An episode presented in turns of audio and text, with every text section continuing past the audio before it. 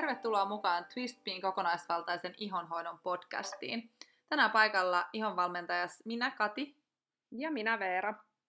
Ja tänään me ajateltiin puhua virheistä ihonhoidossa. Me käydään läpi viisi sellaista tyypillisintä ihonhoidon virhettä, mitä ihmiset ympäri maailmaa tekee ja aiheuttaa siten itselleen sitten iho-ongelmia. Joo, nämä on nimittäin sellaisia asioita, joihin me täällä Twistbeillä, kun me ollaan tuolla myymälässä töissä ja vastaillaan asiakaskyselyihin netissä, niin me törmätään näihin oikeastaan kerta toisensa jälkeen. Ja syy tähän on niin sanotut tällaiset yleiset käsitykset ihonhoidosta. Ja me uskotaan, että myös se, miten kosmetiikkamarkkinointi on kuluttajien ohjailu, vaikuttaa tähän näin.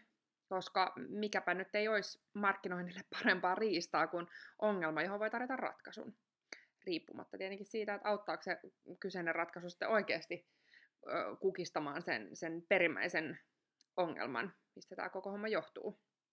Mutta se on tosiaan se syy, miksi me haluttiin käydä tänään nyt viisi tällaista yleisintä virhettä läpi. Joo, ja välttämällä nämä virheet niin saattaa saada niinku ihan oikeasti päivissä, vähintään viikoissa, merkittäviä tuloksia siinä ihonhoidossa, kun onnistuu eliminoimaan näitä ongelmia sieltä. Mutta aloitetaanko ensimmäisestä? Käsitellään liian voimakasta kasvojen ja ihon pesua. Eli se on meidän virhe numero yksi. Joo, tämä on sellainen ihohoidon virhe, johon me törmätään lähes aina, kun me keskustellaan uuden asiakkaan kanssa. Etenkin sellaista, joka kärsii epäpuhtauksista, niin tuppaa pesemään kasvojaan usein aivan liian voimakkaasti. Ja moni tuntuu jotenkin ajattelevan, että pesemällä kasvot erityisen tehokkaasti, niin jotenkin niin kuin, halutaan oikein niin hinkata ne sitä iholta pois, ne haitalliset bakteerit ja meikkijäämät ja kaikki. Öm, ja tämä tehokas pesu nyt tietenkin vie sitten näitä mennessään kyllä, mutta sitten samalla sitä saattaa altistaa ihon entistä haavoittuvammaksi erilaisille bakteereille ja kuivumiselle. Ja tämä on itse asiassa sellainen asia, että ää, siitä löytyy niin kuin ristiriitaista tietoa jopa alan ammattilaisten keskuudessa. Mm. Me saatiin viimeksi tänään asiakkaalta yhteydenotto, missä hän kertoi, että kosmetologi oli ohjeistanut pesemään kolme kertaa päivässä keilimäisellä putsarilla.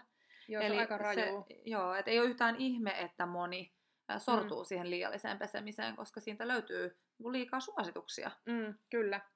Ja se itse asiassa, mikä meillä nyt on, niin, niin mihin me pohjataan näitä meidän vinkkejä, niin se on aina se ihon biologia. Eli me aina mietitään sitä, että mitä jos oikeasti sieltä biologian lähtöisesti on se, mitä kannattaa, kannattaa tehdä ja annetaan sille iholle myös itse tilaa toimia. Niin se on niin kuin jotenkin se, mistä, mistä me lähdetään liikkeelle. Ja tuollainen niin kuin esimerkki nyt tästä kosmetologin suosituksesta, että pestään kolme kertaa päivässä kielimäisellä putsarilla, niin tuntuu aivan käsittämättömältä ja just tyyppi esimerkki sillä, millä oikeastaan saadaan se iho ihan todella huonoon kuntoon helposti. Niin, riippumatta siitä edes, että mikä se ihotyyppi on, että on niin kuin täysin liiallista tai mikä vaan ihon äh, ongelmatila siinä saattaa olla. Kyllä. Äh, tästä me päästään niin kuin hyvänä aasinsiltana siihen, mikä sitten tosiaan on äh, tällaista liian voimakasta mm. pesemistä. Niin meillä on siihen oikeastaan semmoinen niin nyrkkisääntö, joka on osoittautunut niin kuin todella hyväksi. Eli ää, tyypillisesti tämmöiset keelimäiset ja vaahtomaiset puhdistusaineet sekä myöskin, mihin mä itse asiassa olen nyt törmännyt viime aikoina tosi paljon, niin myöskin siis saippuat, eli mm. puhutaan niin kuin palasaippuista ää, ihan kasvojen puhdistuksessa, niin ne on turhan rankkoja. Niissä on niin mm. niin paljon ää, peseviä, pintajännitettä rikkovia raaka-aineita, että et ne altistaa sen ihon sille kuivumiselle, koska sen niin kuin, toivotun lian lisäksi ne lian ja rasvan lisäksi ne pesee paljon sitä ihon omaa hyvää rasvaa pois. Kyllä, ja tämä sitten taas horjuttaa sitä ihon omaa puolustusmekanismia.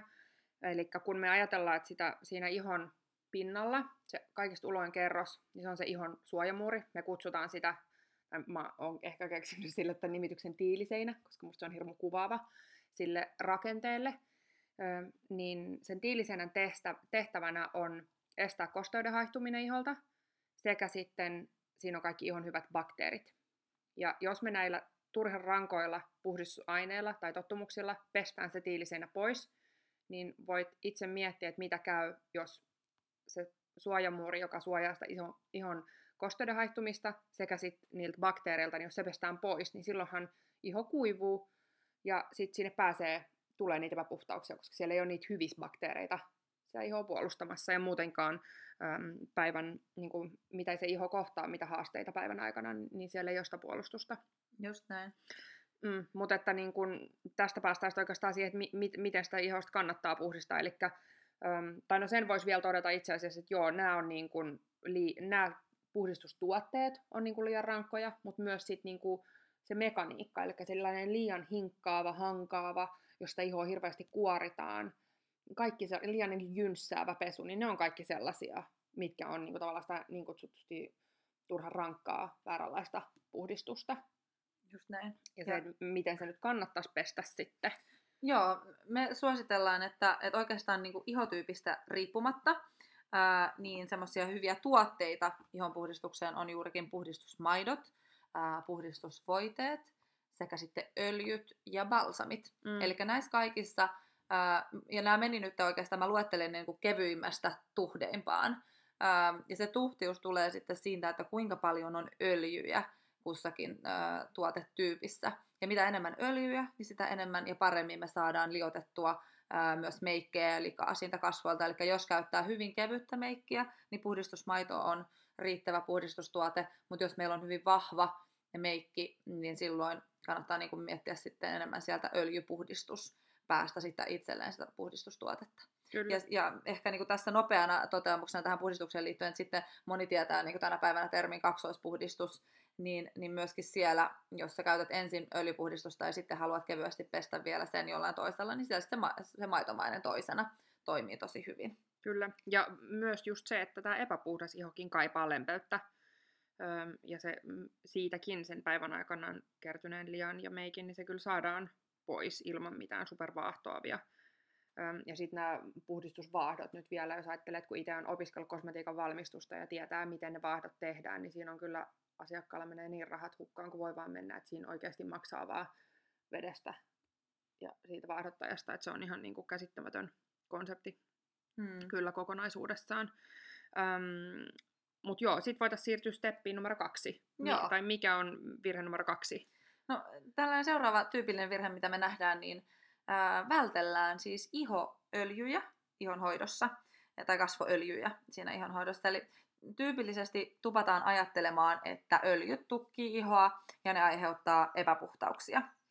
Ja, ja sen takia, niin kuin jos on ollut niin kuin finnejä tai taipuvuutta akneenkin tai aknea tai mitä vaan, niin silloin helposti ajatellaan, että, että mä en halua käyttää niitä öljyjä. Tai jos ne öljyt on vähän niin kuin jäänyt lillumaan siihen ihon pinnalle, niin, niin sitten siitä on tullut niin kuin huono fiilis mm. käyttää niitä öljyjä kuivallakin tai, tai normaalilla iholla. Mm. Ja tässä on sinänsä perää, niin kun, ö, ka- ka- kasviöljythän ei kaikki ole samanlaisia. Eli kun me niin kuin kemiallisella tasolla tarkastellaan niiden rasvahappakoostumuksia ja ö, muutenkin mitä ne öljyt sisältää, niin nehän on hirmu erilaisia. Meillä on mielestäni hirveän havainnollistava sellainen graafi, missä käytiin useampia eri kasviöljyjä koulussa läpi, niin se on tosi jännä, miten niin kuin, niillä on aivan erilaiset ne profiilit kaikilla mm. öljyillä. Ja esimerkiksi nyt vaikka kookosöljy on ollut jotenkin kauneudenhoidossa sellainen tosi pinnalla oleva mm. juttu, että sillä tehdään niin kuin kaikkea, se on tosi hyvä ja kyllä toimiikin, mutta se on tällainen melko komedogeeninen, eli siis voi aiheuttaa ihohokosten tukkeumaa, jos ei omalle iholle sovi. Mutta se tosiaan, että kaikki öljyt tukkisivat ihoon, niin ei missään nimessä pidä paikkaansa. Niinpä. Ja koska siis meidän ihohan itsekin tuottaa mm. ä, omaa niin sanottua öljyseostaan, eli talia. Ja, ja tota, tämä tallin liikatuotanto sitten taas, mikä siis käytännössä näkyy iholla rasvattuvuutena ja voi johtaa myöskin sit niin epäpuhtauksiin, niin, niin se voi aktivoitua, jos, me ei, jos se iho ei saa niitä hyviä rasvoja sisäisesti sekä mahdollisesti ulkoisesti. Mm. Ähm, ja, ja senkin takia niin, niin sitä ihoa kannattaa ravita myös niillä hyvillä öljyillä. Ja on olemassa tosi upeita niin kuin yksittäisiä öljyjä, ähm, joista voisi niin kuin mainita nostona just jojopa-öljy, mikä on kaikista lähimpänä sitä ihon omaa talia. Eli jos on mm. rasvottuva iho, niin jojopa on ihan loistava raaka-aine. Kyllä, Mutta... ja sehän on jännä, jojopa-öljyhän on itse asiassa nestemäinen vaha. Niin, Mitä kyllä moni Se, se on niin kuin jännä. Joo. Ja, ja nämä on niin kuin ihania tämmöiset yksittäiset öljyt, varsinkin jos on vielä herkkä, ää, iho, nuori iho, niin, niin yksinkertaisuus on kaunista.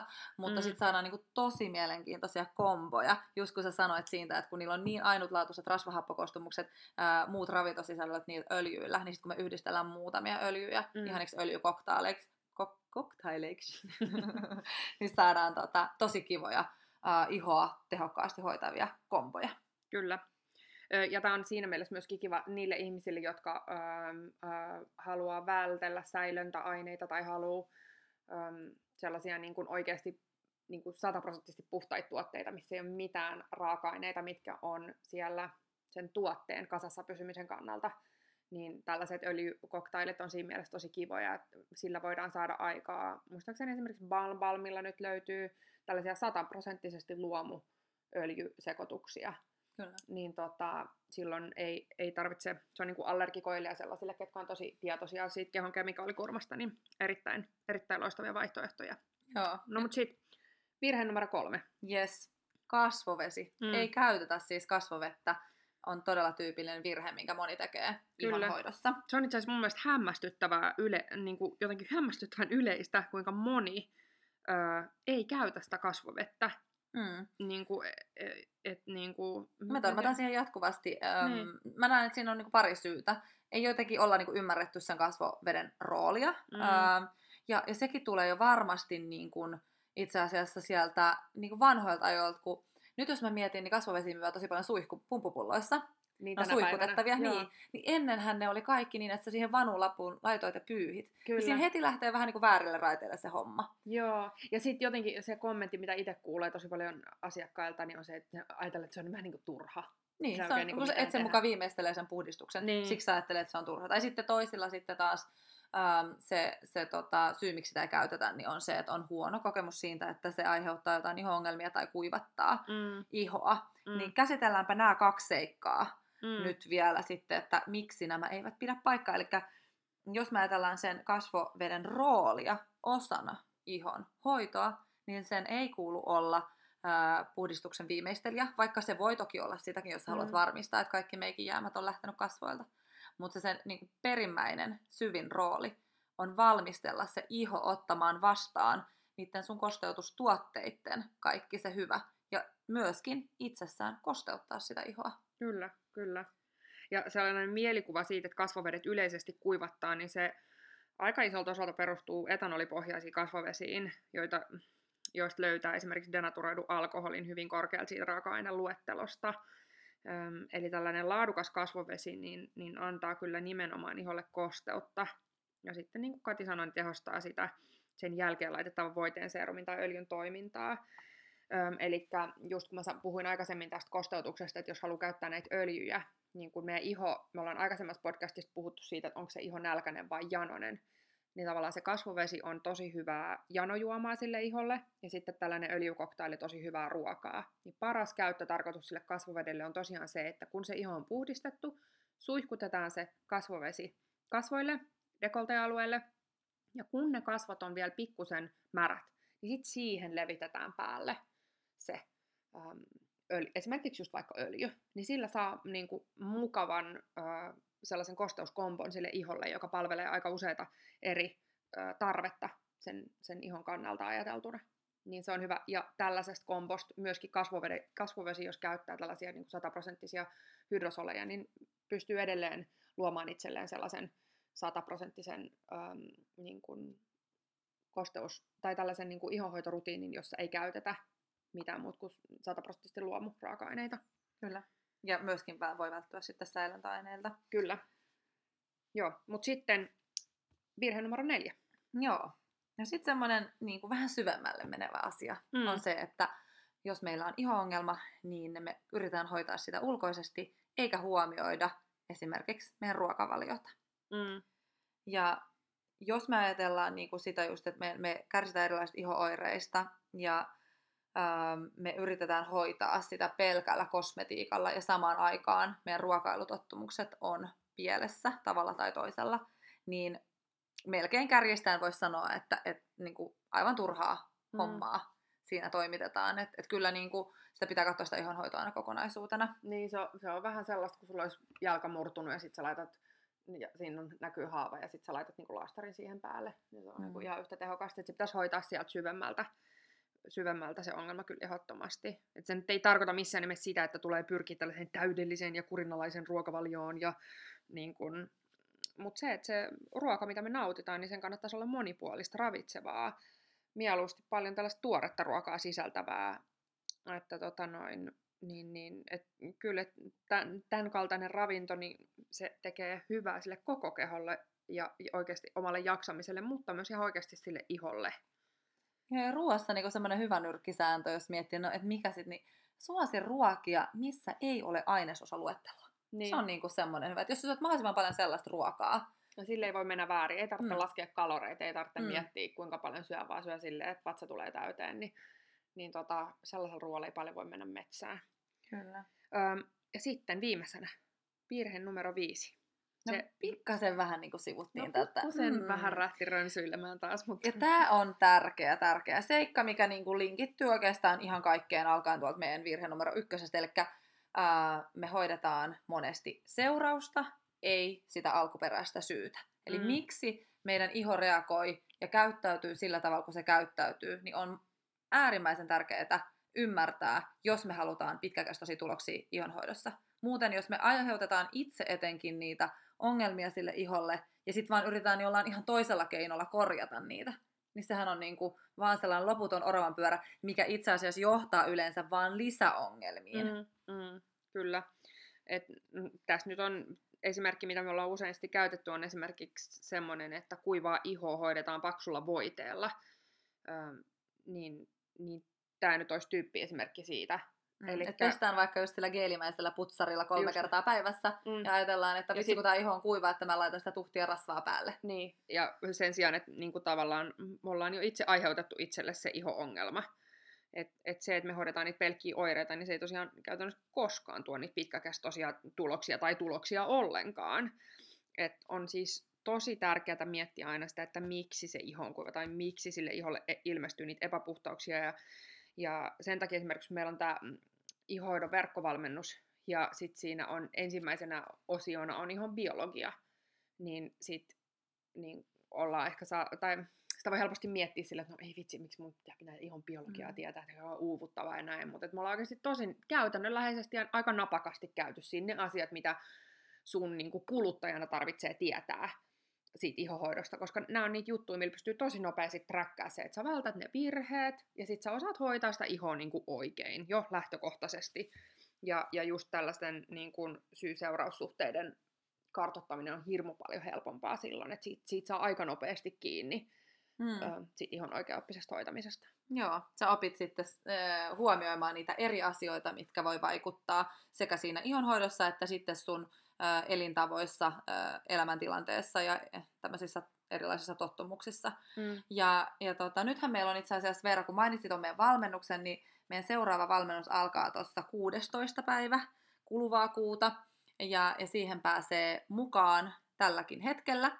Eli klikatkaahan itsenne osoitteeseen uusialkuihollesi.fi, niin pääsette hyödyntämään vielä meidän Early Bird-hinnan, mikä on tämän viikon ajan 40 euroa edullisempi kuin normaali hinta. Me laitetaan linkki toki tähän podcastiin myöskin, mutta lämpimästi tervetuloa. Siellä valmennuksessa me käydään ähm, läpi oikeastaan kaikkia näitä asioita, mitä kävisi käsiteltiin tässä podcastissa, mutta niin kuin myös oikeastaan kaikki sellainen oleellinen tieto, millä sä nostat sen sun oman ihonhoidon seuraavalle tasolle. Mm. Tosi käytännöllä se läheisesti ja, ja niin kuin helpoin konkreettisin vinkein. Mm.